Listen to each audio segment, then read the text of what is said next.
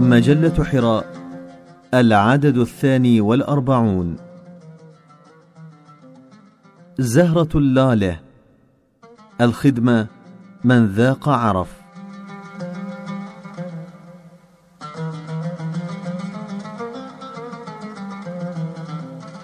سألني صديقي ونحن نسير معا متجهين إلى مسجد السلطان أحمد بإسطنبول ونحن نمر بجانب أزهار التوليب اللالة. لماذا يهتم الأتراك بتلك الزهرة بالذات؟ ولماذا أخذت هذه المكانة في رؤية وفكر الحضارة العثمانية وفي العديد من فنونهم المرئية أو المسموعة؟ وكأن هذا الصديق أراد أن يقول لي إنها زهرة كأي زهرة أخرى فلماذا تلك المكانة والأهمية؟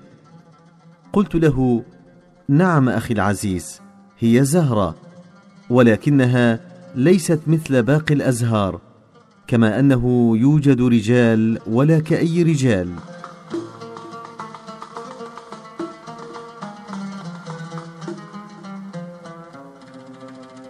فزهرة اللالة ترمز في فكر الحضارة العثمانية إلى الحب الإلهي لأن حروفها هي نفس حروف اسم الجلالة الله.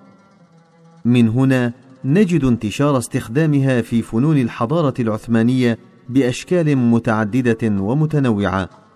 فيمكن أن تجدها مرسومة على بلاطات من السيراميك بأسلوب فني راق أو منسوجة على قطعة من القماش معلقة على الحائط أو على بساط مفروش على الأرض أو معنى مستلهما في قصيدة شعر أو في لوحة فنان تشكيلي.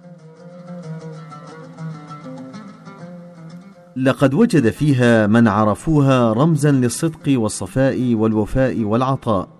لقد أضحت ملهمة لأصحاب القلوب الرقيقة والعقول المنيرة فتجلت في أعمالهم رمزا للإيمان وحبا للجمال. فهل فهمت أخي وصديقي العزيز؟ إن بعض الرجال يشبهون زهرة التوليب اللاله في كونها رمزا للعطاء والإلهام. فكما أن ألوانها مختلفة فمنها الحمراء والصفراء والبيضاء فهم أيضا مختلفون في درجة الغنى أو الثقافة أو المكانة الاجتماعية. ولكن يجمعهم كلهم مشروع إيماني دعوي واحد ألا وهو الخدمة. والخدمة لمن لا يعرف هي جوهر المشروع الدعوي للمرشد والمربي هجا أفندي أو الأستاذ المعلم محمد فتح الله جلن. أي خدمة الإيمان والقرآن عن طريق رجال وفرسان الخدمة ولا سيما رجال الأعمال الذين يطلق عليهم الأصناف الذين يقومون بالعديد من أعمال الخير التي أمر بها الإسلام كبناء المدارس والجامعات والمستشفيات أو بكفالة طالب علم أو بإطعام يتيما ذا مقربة أو مسكينا ذا متربة.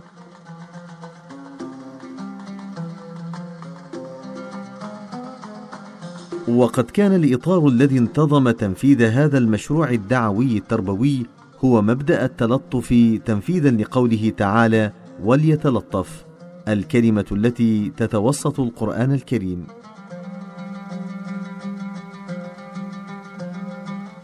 التقيت ببعض هؤلاء الأصناف خلال زيارتي لإسطنبول وبورصة فيحكي أحدهم مشاعره الإنسانية وهو ذاهب في إحدى المرات إلى جلسة من جلسات الهمة وفيها يلتقي المنفقون في سبيل الله للتباري بالمنح للطلبة أو في جمع الأموال للإنفاق في أوجه الخير المختلفة فيوضح حديث النفس الداخلي بالتعلل بعدم استطاعته المشاركة إلا بقدر يسير من المال.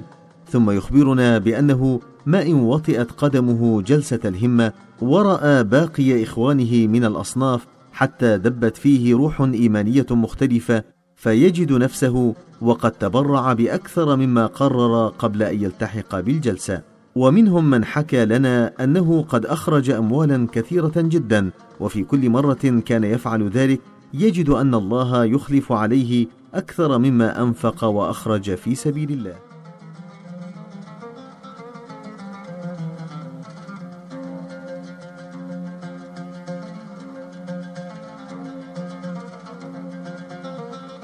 أما الأستاذ حسن نعم فأنا أتذكر اسمه جيدا ربما لأنه كان يبكي وهو يروي لنا ما حدث له في عيد الأضحى بإحدى السنوات الماضية حيث خرج من تركيا ذاهبا لقضاء العيد في إحدى البلاد الأفريقية هو ومجموعة من الأصناف. وبعد صلاة العيد وذبح الأضاحي كان ومن معه يطرقون أبواب المنازل يوزعون من لحوم الأضاحي. فطرقوا أحد الأبواب ففتحت لهم امرأة فأخبرها بأنه مسلم ويطلب منها أن تأخذ منه بعضا من لحم الأضحية. فبكت المرأة وقالت له أنا مسيحية فكيف تعطيني هذا اللحم؟ فقال لها لا بأس نحن لا نفرق بين مسلم ومسيحي. وقام بإعطائها نصيبا من لحم الأضحية.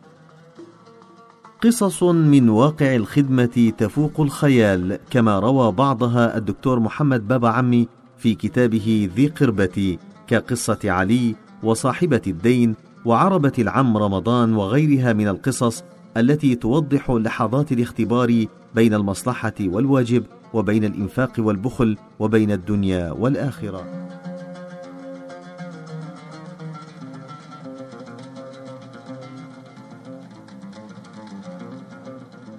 لقد شاهدت بعيني العديد من المدارس والجامعات في إسطنبول وبورصة وكذلك في تيرانا عاصمة ألبانيا والتي تعتبر أزهارا وثمارا لمشروع الخدمة وهي أيضا ليست كالمدارس العادية التي نشاهدها في أماكن أو بلاد أخرى فقد جمعت بين تعليم اللغة العربية والقرآن الكريم إلى جانب أحدث المعارف الإنسانية. وعندما سألت عن عدد تلك المدارس أخبرت أنها تزيد عن ألفي مدرسة تنتشر في حوالي 160 دولة بقارات المعمورة المختلفة.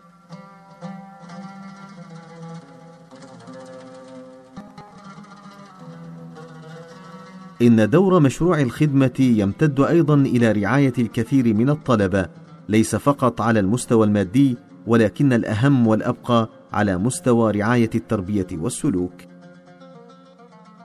رأيت مشهدا بسيطا من مشاهد تلك الرعاية والعناية عندما دعيت أنا وبعض الزملاء لتناول وجبة العشاء في شقة يقطنها بعض طلبة الجامعات بإسطنبول في إطار مشروع الخدمة.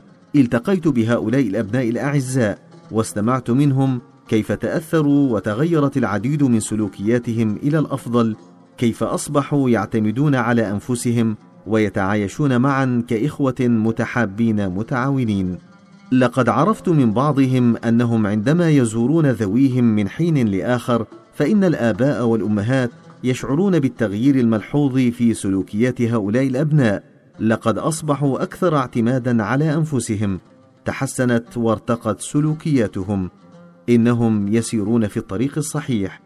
نسيت أن أقول لكم إنني في تلك الليلة الممتعة مع هؤلاء الأبناء أكلت طعام العشاء وهو طبق المقلوبة المعروف في تركيا وكانت دهشتي أن تلك المأدوبة الرائعة كانت من صنع أيديهم.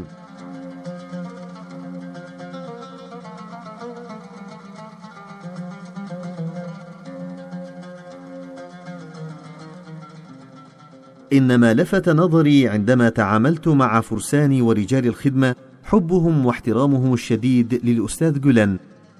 ومن مظاهر هذا الحب التي لمستها بنفسي أنني قمت بإهداء أحد مؤلفاتي لأحدهم. لا أريد أن أذكر اسمه فأنا أعرف أنه لا يحب ذلك ففوجئت أنه يقول لي اكتب الإهداء على صفحات الكتاب للأستاذ. وسوف أوصله له في أمريكا حيث مكان إقامته الحالية. تلاميذ الأستاذ جولان يستشهدون دائما بكلماته وأفكاره. كلما جلست معهم يحدثونك عن مواقف الأستاذ وعطائه لكل من يعرف أو لا يعرف بلا حدود. أنا لم أقابل الأستاذ ولو مرة واحدة في حياتي ولكن أستطيع أن أؤكد أنني رأيته في كل تلاميذه ومحبيه وكل من ينتسب إلى مشروع الخدمة فهنيئا للأستاذ بأزهار اللالة التي زرعها في حدائق الإيمان. في محاضرة لي بمدينة بورصة وقفت طالبة تركية تسألني لماذا يقف البعض موقفا سلبيا من حركة الخدمة؟